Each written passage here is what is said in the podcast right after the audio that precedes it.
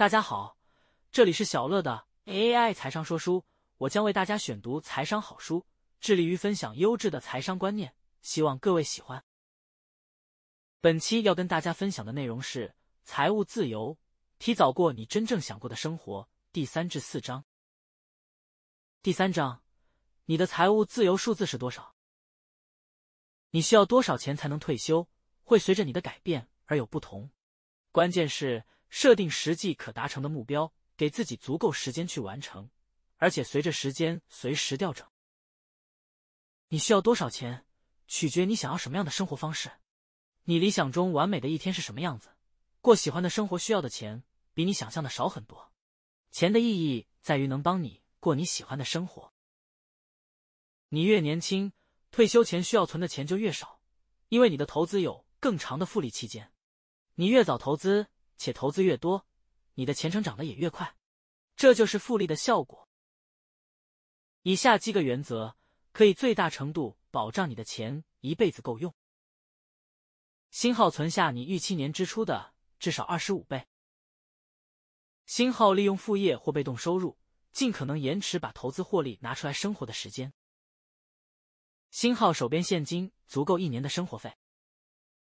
新号尽可能不要用到投资的获利。新号尽可能不要用到投资的本金，你最初投入的钱，用你目前的支出估计你的财务自由数字。一旦你弄清楚自己预期的年支出，你就可以计算你的基数乘以二十五倍或三十倍，并调整你的财务自由数字，以便应付未来较大的一次性支出。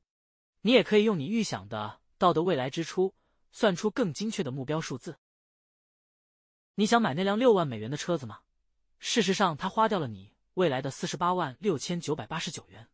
每次买东西时，都是在牺牲人生里面的时间，以及牺牲这些钱在未来的成长潜力。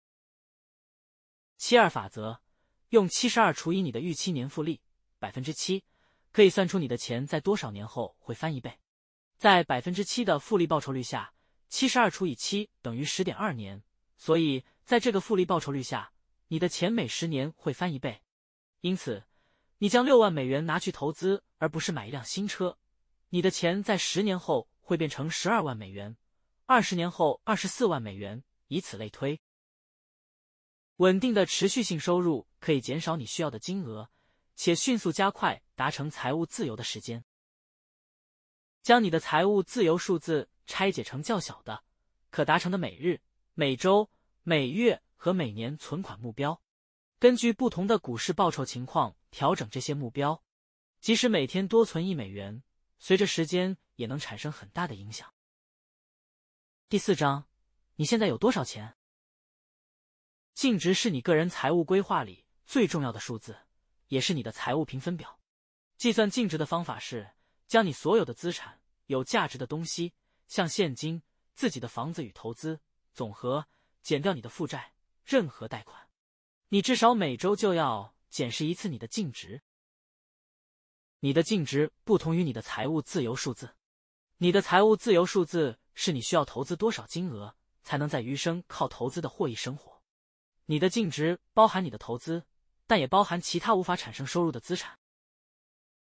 想计算你离自己的财务自由数字还差多少，只要用你的数字减掉你净值里能产生收益的投资。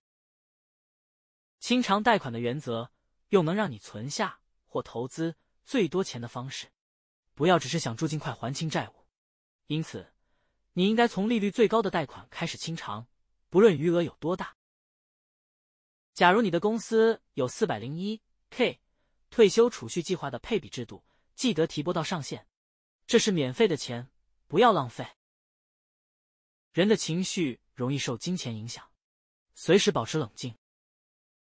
日常习惯让你致富，钱成为你日常生活的一部分之后，你会更容易控制自己的情绪，更能评估与承受风险，且做出更明智的决定。虽然培养新的习惯需要时间，但却可以大大影响你的人生。自动化是一种当下的状态，这只是一个开始。自动化顺其自然的人生很简单，但顺其自然无法带你到达下一个阶段，突破极限与成长。才是迈向财务自由的方法。